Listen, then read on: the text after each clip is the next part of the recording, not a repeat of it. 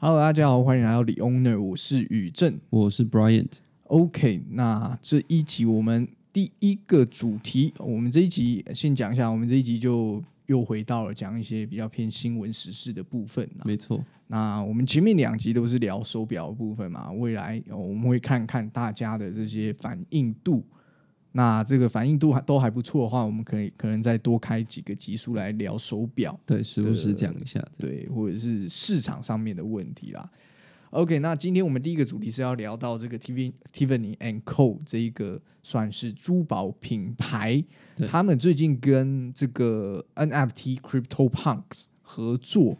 打造了一个这个 NFT 的坠饰，我觉得还蛮酷的。是对，他们是要你必须要有 Crypto Punk 的 NFT 的持有者，你才可以去跟 Tiffany 去买这一个坠饰，就是用你的呃 Crypto Punk 去呃出制造这个算是项链嘛？对对，然后它是用珠宝镶上去，把把你的 Punk 做用珠宝做成你上面的这个样子。对，算是一个定制的项链啊呢、对，然后它一个的售价是三十颗以太，那以现在换算的话，大过大概是五万一千块美金，也就差不多台币一百五十150万。对，非常的那贵、啊，对对，算是非常非常贵的一个金额啊。以现在 Crypto Punks 它的呃 floor price 大概是多少？大概是七十二块左右，七十二块，那换算成美金大概是五百万。对，大概五百多万左右对，五百多万，然后你就要花一百五十万去换一条项去链，换一条项链。对，就是以我们这些正常人来说，会觉得呃，这个单价是非常非常高啦。那我们也不知道到底它会卖的好还是卖的差，而且它只有限量两百五十个嘛。对，那 Punk 它的呃算是 Crypto Punks，他们好像是一万颗，对不对？对，一万一美，万个，然后它的持有者应该也是大概五千多吧，对，至少有一半啦。啊对所以你等于是五千多个持有者里面，他们要从中卖出两百五十个，挑出两百五十个算是 Crypto Punks 的持有者，对，去铸造去买这个呃项链啦。没错。对，坦白讲，我自己看到这个新闻，第一个反应是卖不完了。太对贵了。太贵了，我觉嗯得太贵了，而且我觉得就是我自己的见解是，不一定有这么多人，尤其是 Web Three 的人会对这样子的饰品有兴趣。是，对是，是因为毕竟这个饰品很昂贵嘛。那嗯虽然说你在 Web Three 赚了不少钱，但是这一百五十万也有很多可以花的地方。这样对对对对但是因为我们刚刚也有聊到，我跟呃 Brian 的见解不太一样，我个人是觉得应该会卖完，是因为第一个从五千个里面抓两百五十个，然后以 Crypto Punks 他们的持有者的财力来说，我个人觉得都是非常强的。对对，尤其早期你去持有这些 Crypto Punks 的人，应该都赚了非常多钱，要他们拿一百五十万出来买一条项链，应该是还蛮简单的啊。是，那再加上是说这些呃玩 NFT 的大部分，尤其是你是早期持有 Punks 的人，大部分是对于 Web Two 这些品牌跟这些价值，他们的理解是没有那么高的，对，就是他们不会，他们不会知道说这一百五十万可以拿去花什么，没错。但是他们听到是 Tiffany，嗯然后又帮自己出这个非常有意义的 Crypto Punks，对就是一方面可以满足他们在 Web 对的兴隆心、虚荣心，又可以满足到他们 Web Two 的虚虚荣荣心嘛心，因为对，他们其实平常是不知道怎么在 Web Two 花钱的，也是，对，可能一百五十万你知道啊，可能可以去买一只这个 A P 的黄虾橡树，对之类，甚至到两只啦，对，对，可以买到两只，那没错，呃，你也可以买到其他更高端品牌、价值更强的品牌。对对，但是呃，这些 Web Three 的呃 NFT 持有者，我不觉得他们对于这些东西，对于这些奢侈品，会像比方说会像 Brian 这么熟悉。对，对，所以我会觉得说，他们只要听到 Tiffany 跟 Punk 合作，就觉得哇高潮了，就就会想要就想要去。买，对。对而且刚刚后来也有想到一点，就是说你要请像 Tiffany 这样子这么大的品牌，嗯为你量身打造一个饰品，其实一百五十万是变就相对变得很便宜。是是是，对，因为就我自己的了解，你要跟这些珠宝大品牌做高级定制的珠宝的话，至少我觉得最低的门槛都在五百万以以上才可哦以达到。台币嘛，对台币，这嗯样子他们才会有兴趣去帮你量身打造，不然东西太小，他们觉嗯得没有那个意义去帮你做这些事情。对，因为其实光它珠宝的本身就已经有价格，他们也是要成本嘛，是，没然后错再加上人工跟设计，这些都是非常高的成本，然后对在沟通沟通上面的成本也都是非常非常耗费时间的啦。对对啊，所以呃，他们不一定是一个非常高毛利的产业，但是他们会需要一次就把钱赚足，没错，对，所以他们才需要把这些东西的单价拉得非常非常高啦。对就像可能他卖两百五十位的这个呃项链，两百五十条的项链，这些他可能光这些珠宝或者是它上面的呃金对用的这些成本，其实都已经算高了。是对，然后还要再加上设计，然后还要再加上人工的话，那他们一定要把价格拉到五万块美金啦。对啊，这个是没有办法的事情。对而且他们开模铸造，因为每个胖都长得不一样嘛，对所以他们对对每个都要重新开模去铸造。这样，虽然说我觉得他们都会是用方格的方式去排整个项链，但就是那个金子本身，我觉得它的那个底座应该是金子，嗯然后需要去打那个形状这样子。它可能是打一个圆形，再慢慢刻，或是直接冲一可个能形状，可能是人工的哦。人工去把它敲成那个形状。嗯，对我觉得是啊，因为以这个数量两百五十个用人工哦去其实做蛮不快难的对，对不嗯难，对，不难对。啊，差不多半年一年应该就拿得到了吧。对，然后对啊这个东西出来之后，其实 CryptoPunk 的地板是有在往上走的。哦，是哦，对，其实自从呃 Other Side 那个地的这个第一次的旅行结束之后，大部分跟 Yuga Lab 有关的所有的项目都慢慢跌回正常，比如说。BAYC 就跌到了八十五块左右，然后 MAYC 十六块，然后 D 就跌到了两块，然后 MeBits 也往下跌，包括 CryptoPunk 也跌到六十几块。但在这个新闻出来之后，差不多又涨了十块以太币的金额。哦是哦，嗯，那我觉得其实这这个反映的就是有一些人他想要 Tiffany 这个项链进去买，然后还有这是上次我们提到佳士得那个 Nova，他来到 CryptoPunk 算是他第一个很大动作的一个行为。啊那我觉得算是把 CryptoPunk 经营的蛮高级的，而且这是我觉得这是 BAYC 目前还没有做到的事情，没有跟这样子等级的精品去做一个联名，然后去出限量的产品，这是我觉得是 BAYC 没有的。所以其实我要讲的是，现在呃 CryptoPunk 地板七十三块，然后 BA BAYC 八十五块，其实正在接近当中。嗯，对，所以我觉得这是一个很有趣的事情，说不定是最后这个。呃，CryptoPunk 又超过 BAYC 成为第一名也有可能。对，最后可能会变成这种艺术类型的 NFT，因为他们对是 Nova 想要把它经营成艺术类型的嘛。对对，最后会回到是说，你不一定要有很强的赋能或者是怎样子是很强的但他们社就群赋予高级感，对它真对正就是这就变成 Crypto Punk，它就是一个奢侈品了。没错，对，它可能未来它就是一个奢侈品牌，它是会出非常各非常多各式各样的东西。然后可能又像这样很限量，所以你想要又摸不到，嗯你知道又摸不到，这样而且讲到 Tiffany，它的这个老板啊，是 L 他们的算是 LVMH 集团嘛，对对不对？那目前在这个 Tiffany 它的经营者是应该是 LVMH 老老板的儿子，对那公他子之一，这对，样公子之一。那他自己本身也有买 Crypto Punk，对对，嗯没错，他就是 CryptoPunk 的持有者，而且包括他的社交的媒体，他的 Twitter 跟他的 IG 都是用那只 CryptoPunk 当头像，对，小阿诺这个也是算是在整个 Crypto 界有一点琢磨吧，对，他算是琢磨还蛮深的哦、是不是？算嗯是蛮深的，但他也是呃，我不知道在币圈他是什么时候加入的，但在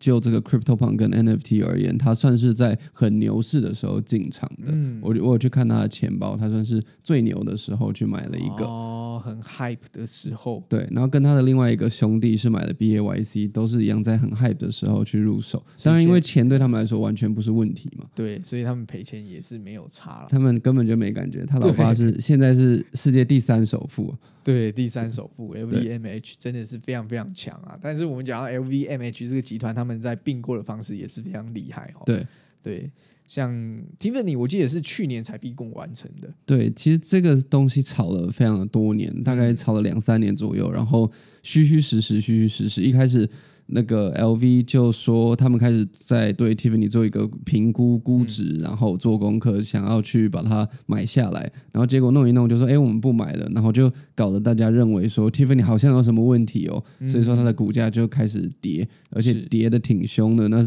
跌下来之后，LVMH 集团就开始慢慢的、慢慢的把他们股票都把它买进来，是，对，然后最后就成功的把他们给吃下来了。嗯，对，这个就是 LVMH 他们在收购品牌最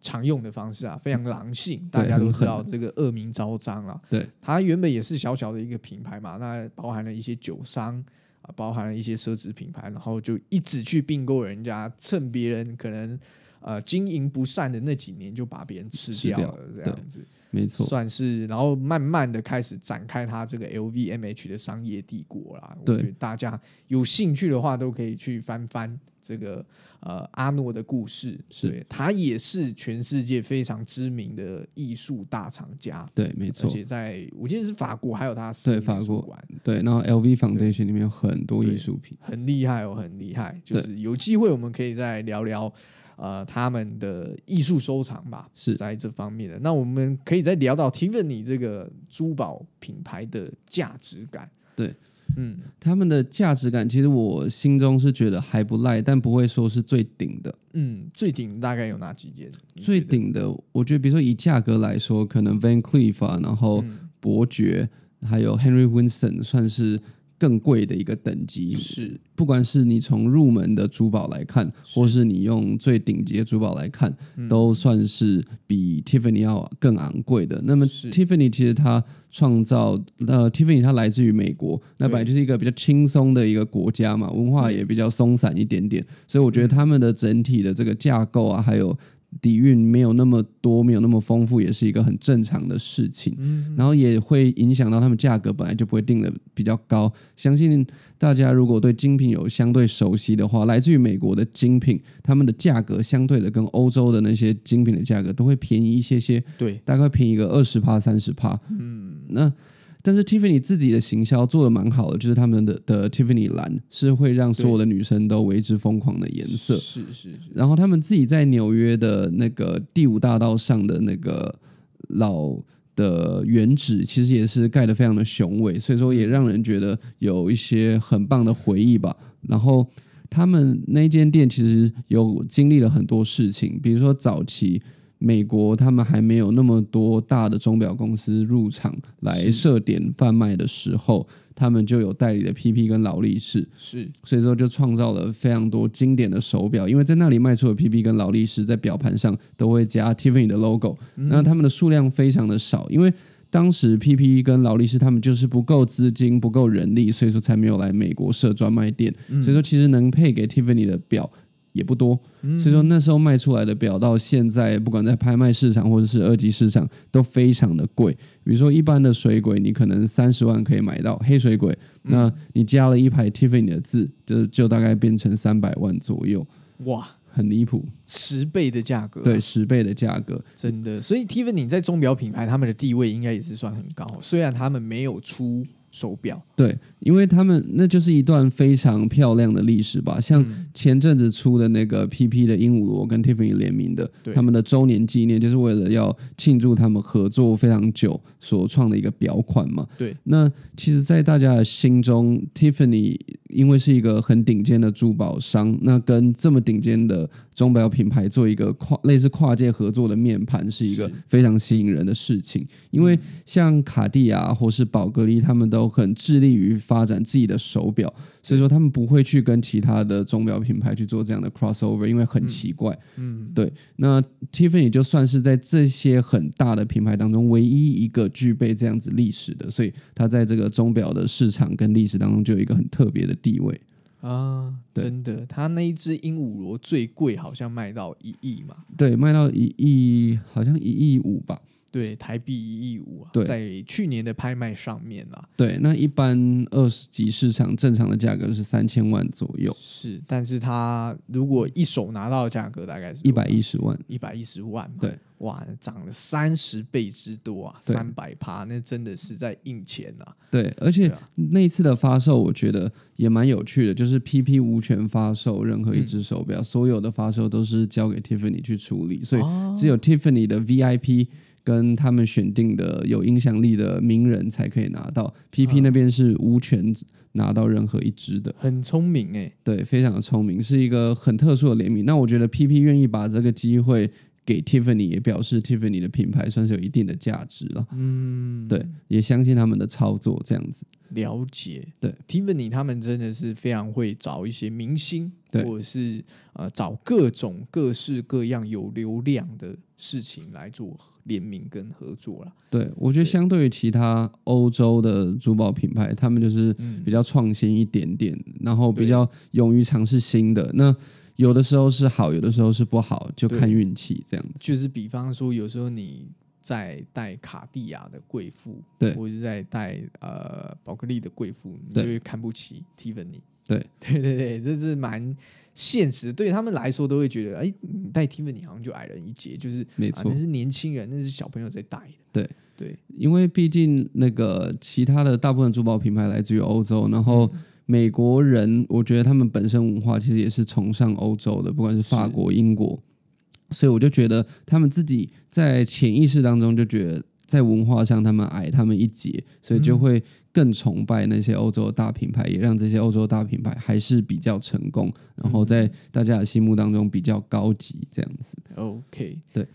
好啦，我觉得这一次这个 Crypto Punks 跟 Tiffany 的联名还蛮值得看的，因为这真的是 Web Two 跟 Web Three 的合作嘛。对，那我是觉得这是好事，但是呃有没有什么意义或者是会影响未来什么，我不知道。但是我觉得确实本来就是应该要这样，虚实整合才是对。你不可能 always 都是在虚拟，也不可能 always 在这个呃实体上面啊。对我觉得这是一个非常好的尝试，那也希望他们可以卖得非常好。对，OK，那我们再来讲到下一个话题，下一个话题是。呃，最近啊，在纽西兰的一个博览会，他们展出了啊、一件作品，是非常的令人匪夷所思。这一件作品叫做酸黄瓜啦，嗯，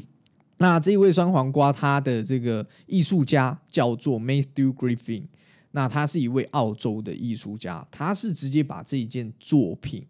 呃，应该是说他这一件作品是直接把我们在麦当劳吃的那个汉堡里面的酸黄瓜丢上去天花板，粘在天花板上面。嗯，对，就拿一片而已哦，那个小小片圆形的酸黄瓜，对然后还有沾着番茄酱的那个酸黄瓜，粘上去天花板，对然后就说这是艺术品，是然后就要跟别人拿一万块，呃，纽西兰币啦，也就是将近大概呃二十万台币左右，是，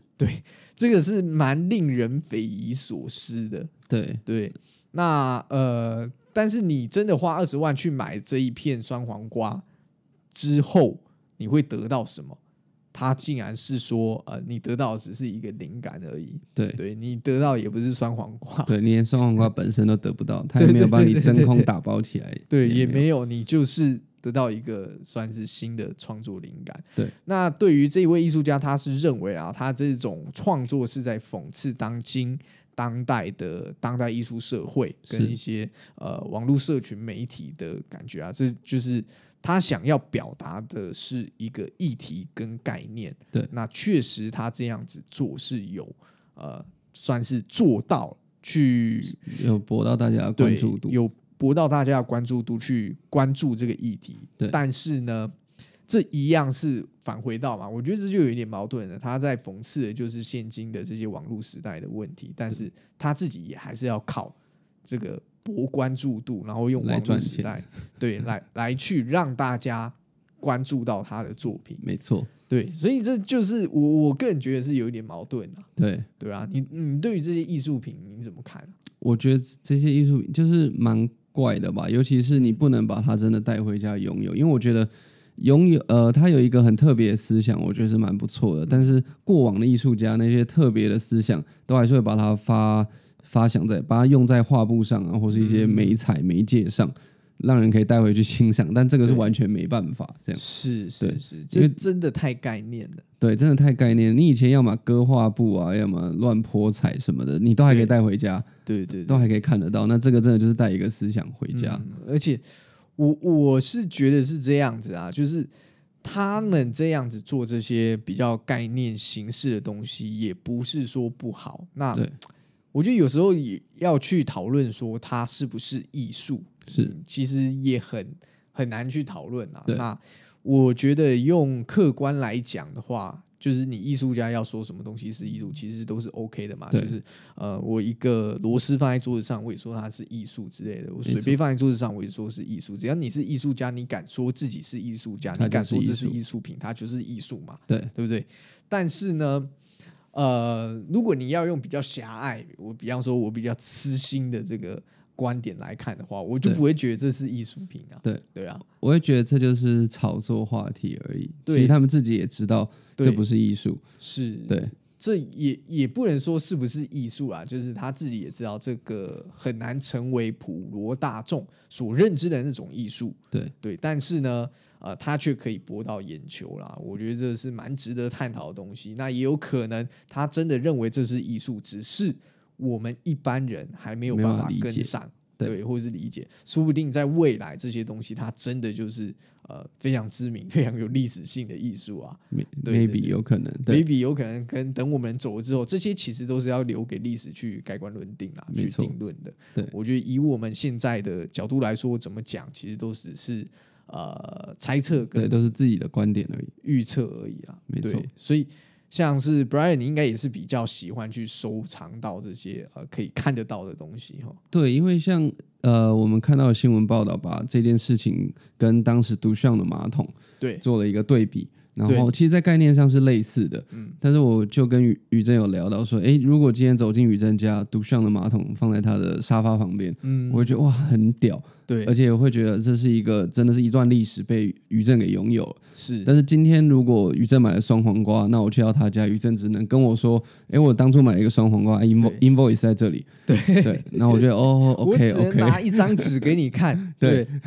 所以你当初买的那片酸黄瓜，那嗯我自己是觉得这样的艺术形态，或许在它表现上是一种艺术，但都是稍纵即逝的，所以我觉得它可以这样做，但放上价格是很奇怪的一件事。是，对那如果把它做成 NFT 嘞，做成 NFT，我觉得反而比较有商业价值，因为哦在 NFT 在某种形式上就是把一个虚拟的东西给定在架构在这个 Web Three 的网络上，然后大家可以类似去看到，然后可以实际的去拥有。那或许你这一个创意就是被你拿走了嘛的那种感觉了。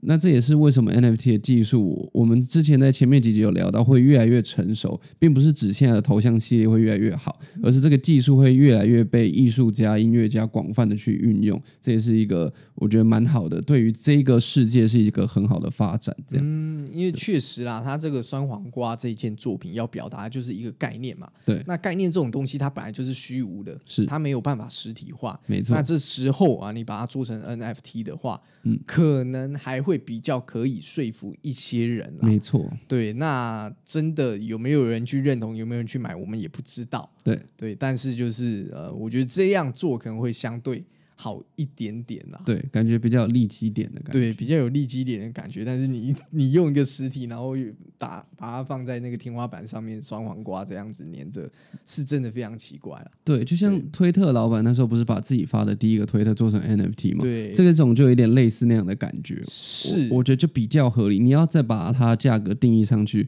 就比较合理。我们不管贵不贵，一百块台币也是钱嘛。对，就是你同样的东西，就是你各种东西啊，要去放到不同的市场上面啊。对对，像这种东西，它比较适合呃，像 NFT 这种，我觉得还没有特别成熟，然对后在百家争鸣的这种市场，它可以去占一个坑。对，对，没但错是，你要把它放到一般的阿菲尔去用实体去贩售，对然后拿 Invoice 给他人家的话，那我我觉得这个很难说服人啊。没错，对对对，大概是这样子。以我们在不管是买 NFT 或者是买实体作品的这些呃观点来去跟大家分享这一件事情啊啦。是好，那最后我们来聊到哦、我们一直想从这个节目跟大家聊的一个话题，但是呃之前一直忘记讲，嗯对因为它其实跟呃 owner 没有什么关系，对对，它跟 collection 也没有什么关系，但没是错都是我们非常喜欢的一个运动跟一个话题，就是篮球对 NBA，没错。嗯，我们从上次最近冠军赛结束之后就想聊了，结果对一直拖到现在才终于可以聊上。那我们今天想聊的主题就是 Bill Russell 比尔拉塞尔他过世了，然后他享年八十八岁，嗯啊、一个它蛮它吉祥的数字啊。中中文名字应该叫比尔罗素啦，哦，比尔罗素翻，作比尔罗素，对，那他是一位非常传奇的一位 NBA 的大佬，是然后他存在的年代真是非常的早，因为你看他八十八岁，所以他好像从二十出头岁打球，所以基本上他打球的时候是在六十几年前，是我跟宇正都没有参与过的年代，对相信连很多 NBA 的球员都没有看过他 打球。对， 对，那他其实会这么有名，就是因为他是指环王，他拥有最多的冠军戒指，他有是十一枚。十一枚啊，两只手戴不完呢、对他两只手戴不完，他是唯一一个达成这样成就的男人，这样子。然后他在这赛季当中，他十一枚冠军戒指有八枚是连续得到的，嗯，就连续得了八八年，这是比 Jordan 还厉害，对，八连霸是最长的记录这样子。然后他呢，有在这十一次当中有五次是 MVP，所以说表示。他这十一次不是都抱人家大腿，至少有五次是是很明确的，是别人抱他大腿这样子。对，那他的这个人蛮有趣的，他曾经写过一本书，那他书里面有去引用了一句话，那这是 Kobe 那时候在受访的时候讲出来，我才知道的，因为我个人是没有看过呃比尔罗素的那本书，那它里面是在讲。他上了球场之后，他不只观察敌人，他也会观察自己的队友。他会拿自己的能力去跟队友做比较。如果队友某一项能力比较强，那他就不要去做那件事情，就让他的队友去做。嗯，所以说，像他自己觉得他得分不是那么的强，然后他的队友当中有每呃在这生涯中的十几年当中都有几位比他厉害，所以他尽量都让他们去得分。那他把自己的所有的精力都在防守跟篮板上，苦工啊，对苦攻。所以说他这十几年的生涯当中，场均只有十五分，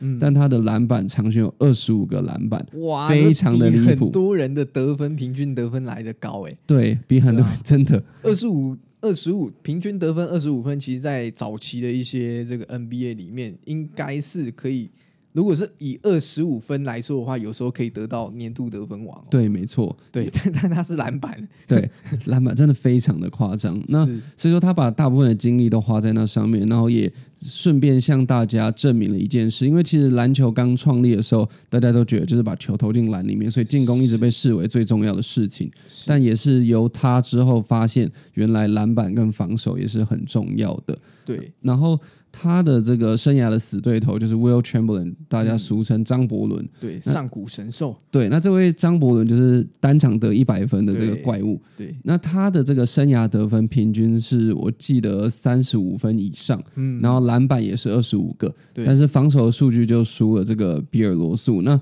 他在这个冠军赛当中就一直遇到比尔罗素，然后一直输，一直输，一直输，一直输，所以说他永远的克星就是 Bill Russell。那嗯， Bill Russell 其实他就是把他的所有的精力去研究这个上古神兽他的一些进攻方式，然后去把它有效的降低，然后让他们的这个塞尔迪克队可以成可以成功的打败这个上古神兽拿到冠军，所以这是为什么他非常受到大家的尊敬。哦，然后在二零零九年的时候，这个总冠军赛 MVP 就是 FMVP 也用那个 Bill Russell 的名字去做命名，所以现在总冠军赛 MVP 的讲座就叫做 Bill Russell Final MVP。对对对对对，然后刚好第一年改名的时候，就是由 Kobe 得到的。啊，对，然后 Kobe 跟 Bill Russell 关系一直很好。Bill Russell 曾经公开的讲过说，如果 Kobe 是他的儿子的话，他会非常的骄傲这样子。对，是所以其实科比，你说科比引用的那一段话，他是说他会观察队友，对，所以科比是这几十年来的篮球生涯，他完全没有观察到任何一个进攻比他厉害的贵对朋友。对，我我那时候想到，我道就理觉得应该是这样道理吧应该是这样子，对，所以他都不传球的， 对投球都交给自己，你们去抢篮板 吧。对对对，你们都对给我去抢篮杆，你们全部都是 Bill Russell。对 对对，没有一个进攻可以比我强。对我看到他讲那句话的时候，我也是这样想，我觉得蛮 有趣，蛮哇，好这是笑。超有自信的，就是对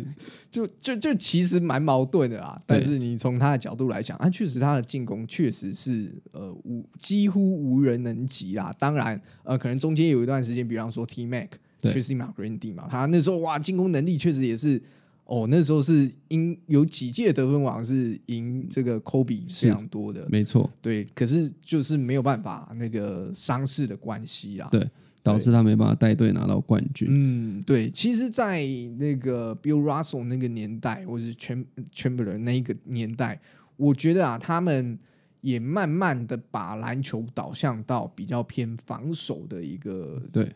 呃概念嘛。没错，对，其实，在可能比较现在比较晚期看篮球的，可能都还不知道，就是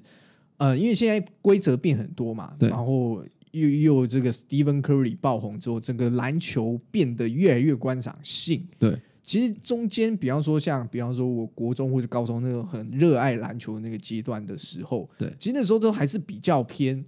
防防守守至上。对，而且那对时候的得分都蛮低的，都八十几比九十几。或对，因为那时候就是拼防守嘛，没那错马刺又当红，对，对啊，Tim Duncan 或者是 Tony Parker 就比这些的，还有 Jordan 那个年代的活塞队也是啊，以对防对守对著对对，名坏的，孩子军团那对一个那一个阶段啊，对，就是手抱你这样。其实呃，这也是很有道理的，就是你你投篮是有几率的嘛对，进球是有几率性的，就是有有时候手感不好，有时候那个真的是不一定可以自己掌控，但是防守是你绝对可以掌控的事情。没错，对你各种正式，然后你在呃一对一的防守这些概念，你把人家守下来，就是人家少得一分，而且比较没有手感的问题。对，也不会有手感问题嘛，也不会有什么运气的问题，对对你被就是那那些不受控因素在防守上面就是比较呃。比较少啦，对对，所以在那几年，其实可能差不多两千年代那时候，对，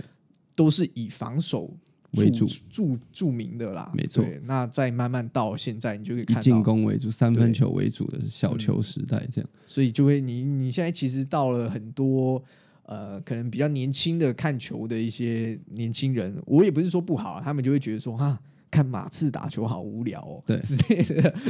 没错，就是要一直对跑防守什么的，对然后对对对节奏对比较慢，这样节奏很慢，然后球一直传一直传，都没有看到很多的呃很厉害的动作出来啊。没错，对啊，那像现在的话，就会变成说哇，三分一直投，然后就一直进攻，确实那个观赏性就很漂亮，然后对节奏非常快，对，就这样一直跑来跑去，没错，对，我觉得这就是、呃、篮球的演变，对篮球的演变啊。那讲到 Bill Russell，你说他八十八岁去世嘛？对对不对而且他，我昨天在看的时候，还有人有提到一个很有趣的观点，就是他受到大家的尊敬，还有一个原因就是他是波士顿塞尔迪克队，嗯然后当时波士顿是很白人的社会，啊所以身为一个黑人，其实他在那时候，他除了场上的挑战以外，场下也接受很多挑战，啊是他有经历那个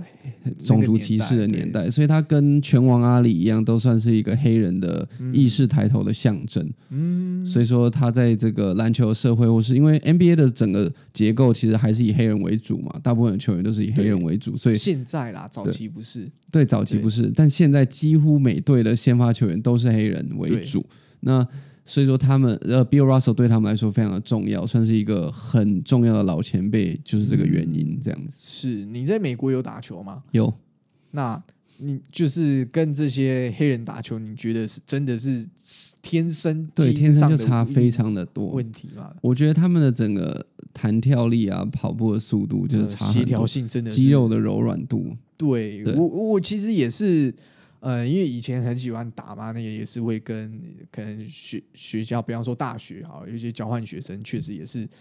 国外过来的，那打过，其实明明就看他瘦瘦的，为什么他的那个呃，比方说他的就打起来就很硬，对，没错，对，然后跳的也是特别的高，对然后也是非常非常的粗，但是他就也不一定比你大只哦。对，他就收手，反正就身体素质很好。身体素质真的就是非常非常好嗯了，所以才会导致现在 NBA 大部分都是以黑黑人人为主主了。对啊，OK，那你你你是哪一队的队迷啊？我是勇士队的队迷，哦，是啊，对我是 Curry 的的粉丝，我从他在大学的时候就开始看，因为哦，那时候我就觉得这个小子跟人家打球方式完全不一样，是是是，从就是从来不会有人就站很远就开始投三分，在他之前，嗯因为那个一定是被教练骂的嘛，对对很酷，我觉得 Curry 很屌的，就是他其实刚入 NBA 前几年是一直受伤的嘛，对玻没错璃脚。对，可是那时候其实很多人就已经注意到他，连是 LeBron James 那时候其实也对他大学就去看他比赛了，对，就去看他比赛，而且甚至前面几年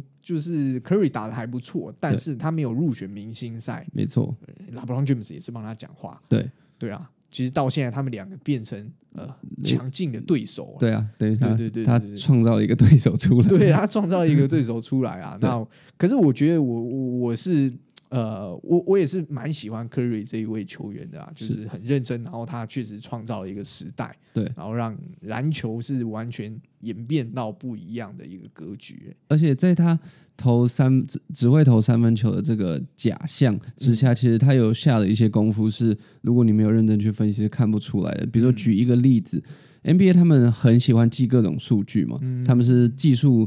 呃，他们是数据很喜欢去做各种登记的一个联盟，那就有发现 Curry 呢是在场上跑最长距离的一个人，对，因为他没有拿到球的时候，他还是不断的无球一直奔跑，动，对，所以说他应该可以算是 NBA 体能最好的其中一个人。这嗯个体能指的是耐力，对对他嗯就像一直慢跑，一直慢跑，所以常常会看到有些防守人员喘口气的时候，Curry 就不见了。对，有时候 Curry 会故意站到场外，好像觉得这次进攻他不打，是，然后他突然就蹦就跑走了。因为这其实就要讲到呃。这个这个人他需不需要持球嘛？是对，打球就是有有有些人他确实个人能力很强，但他必须要持球。对对，那他没有持球，他就呆站在那里，他就没有威胁性。对，像 LeBron、像 Kobe，我觉得对都对对类似属于这样。是对拉布朗倒还好，对，对对对但但他到晚年就站在旁边偷晚懒。年就是老了 嘛。对对对对对对对，至至就是至少啦，我我觉得至少就是要用团队意识下去看的话对，Curry 他就是属于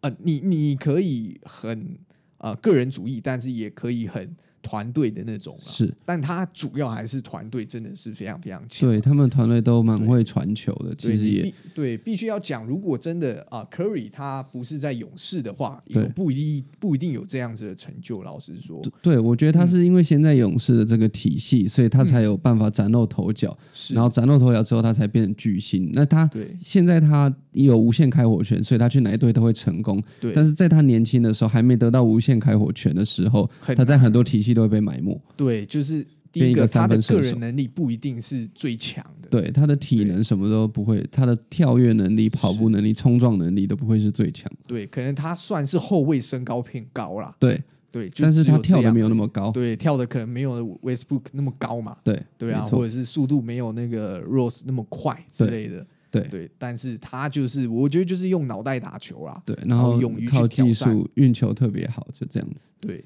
但是我个人是始终的拉布朗球迷。所以说，嗯那那时候那个德瑞来的时候，你有没有觉得很讨厌，变成有一点像 bug 或是 buff 的感觉？这样当然会啦，啊可是没办法、啊，拉布朗那个年代他自己也去组了三巨头、啊哦，对啊哦，他自己也去组了一团，其实其实我我我个人是比较不 care 组不组团？组不组团呢、是对啊，就是老实说，因为我个人是比较偏向，如果你用政治倾向哈，我是非常偏右派的，嗯，我任何都是以自由经济为主，你不要管哦太多，对你任何东西都不要管太多，反反对正就是赢就对了，对，就是结果论这种东西就是结果论嘛。啊对，我们现在就是崇尚美国啊，那对我们就是美国就是世界最强大的国家，就是资本主义社会，资本主义社会就是会有这种问题。没错，那很多东西就是物极必反嘛，那有可能就是呃你巨头太多了，对那到时候你就要付了更多的钱，或者是呃。你比方说，当年湖人也是有主次巨头啊，对，没错。对啊虽然失败了，但还是组了。对对就是其实你很难讲说主巨头对就一定能得冠军，也不一定。对那热火第一年也是没有得啊，三巨头也是也输给被了 Nowitzki 的单核球对对队。对对对，所以所以这其实也不是大问题啦对。而且你要讲真正最前面去组到这种三巨头，应该是要从绿衫军的对啊 GAP 没错，去他讲他们就起是始祖，对，但是这三个哦，我个人是非常喜喜欢那个 Kevin Garnett，对，没错，对我也很喜欢他。对他真的是非常硬汉风格，对 对我最不喜欢的反而是 Paul Pierce，哦我也很不喜欢，对我不我觉知得道他为很什么，讨厌。对我也我也不喜欢他、哎，对他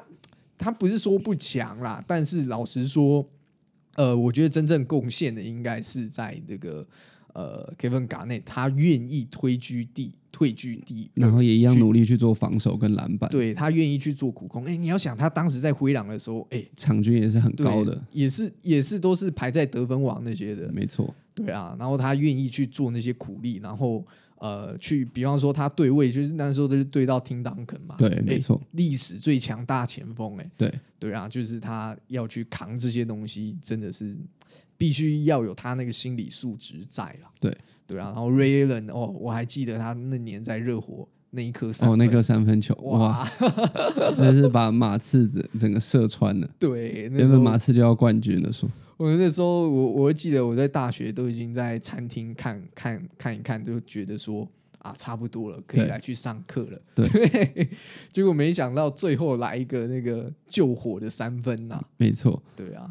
好啦，我觉得这个就是我们今天聊的这个 NBA 延伸啊，我觉得聊的有点发散，聊得随便聊，因为对这真的是个人兴趣的话题，它其没实错跟收藏没有什么关系啊。是 NBA 大概也大概只有球员卡这种东西可能会增值啊，但是那种东西，老实说，我们个人觉得没有很好玩。是，一来是它的单价低，然后再来是它赚的也不多，对啊还有它的呃，其实它是一直出的东西啊啦，对它会一直有啦。对那每个年代会有每个年代的收藏，就像比方说，呃，我跟 Brian 就不太可能去收呃 Bill Russell 对，或是张伯伦嘛，没错，对，所以有可能呃，过了十再过了十年二十年，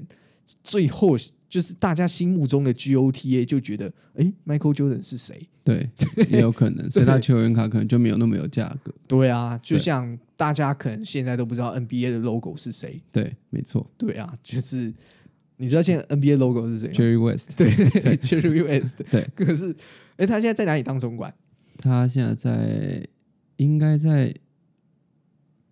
快艇吧。哦好像是快艇。对，好像是快艇，他是还蛮雷的，我记得。对，他是一个最厉害的总管嘛。呃，是，可是运气不是太好哦，啊，没有没有，他是吗？他是被誉为运气最啊。好的，对对对，他对跟那个勇士也是他。对然后 Kobe 也是啊他、对，Kobe 也跟是他 Shaq 对都是对他，对对对对对对然后 Gasol 来也是他，对啦，对他就是一个最会发现璞玉的人、啊。是是是是，对你你讲对，我想起来了，你想成其他人，你觉得对最差的 GM，我觉得啦，应该是 Michael Jordan，他的绝对是他每次都挑的状元都很烂，对啊。他的状元永远都是水的，所以他的球就队是永远没篮起球来。之神啊，但是眼光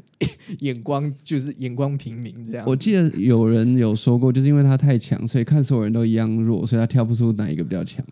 有可能啊、但是我觉得未来嗯有一个球员可以当最厉害的 GM，有一个球员可以让最，你说谁？老布朗 James，哦，对他绝对 他对很是聪最明厉害的 GM，因为他篮球智商很高，对第一个他篮球智商很高，然后他确实很会挑队友，对他很会挑队友，他很会对挑适合的人进来，对，然后再来是他对于商业上的谈判超级哦、很厉强，害。他的那个对经纪公司很强啊，对，他跟他朋友合开的那间球员经纪公司，可是讲是这样讲啊，但是我觉得很大一部分应该是拉布朗自己下去做 handle。嗯，对啊，我个人觉得是这样啊，就对是啊他在、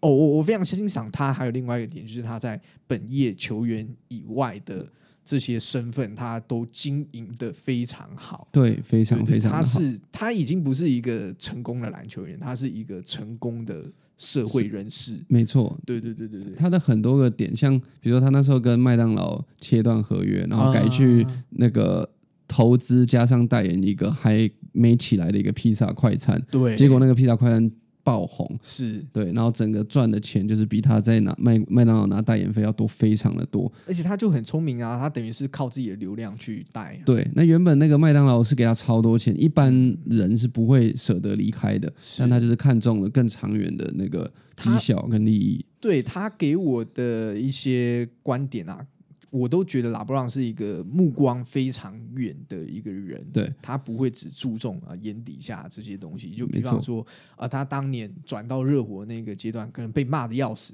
对，他怎么可能不知道？对，没对错，但是他那时候在骑士不转的话，基本上就是可能拿不到冠军、哦。对他就是下一个 Kevin Garnett 对之类的，对，然他后就应可该能要也待到很老了才有办法拿冠军。对他应应该就不会有现在这样子的成就了嘛，没错那他也不会有这样子的转变，所以是我觉得时势造英雄啦，对啊，有些人就是一进 NBA 他就是有办法，哎、运气很好，比方说 d w a y n Wade 那时候一进热火，哦，就有就就有有 O'Neal Shaq、对 Kobe 也是，对啊，对，就是其实我我觉得 Kobe 没有办法就是。永远都矮 MJ 一截的原因，就是有 Shaquille O'Neal 的对存在啊。他前那没面办法三个冠军有他，对，对就 Shaquille O'Neal 真的太太那是强了。太无解了，在那个时代，对他甚至在某些定义上，他是比 Jordan 还强的对对那种绝对的破坏力， 确实绝对破坏力，根本没有人守得住他 而。且也是为了改变，为了他改变一些规则啦，啊啊禁区三秒的那对些对规对则，对那确实是有一点无解。然后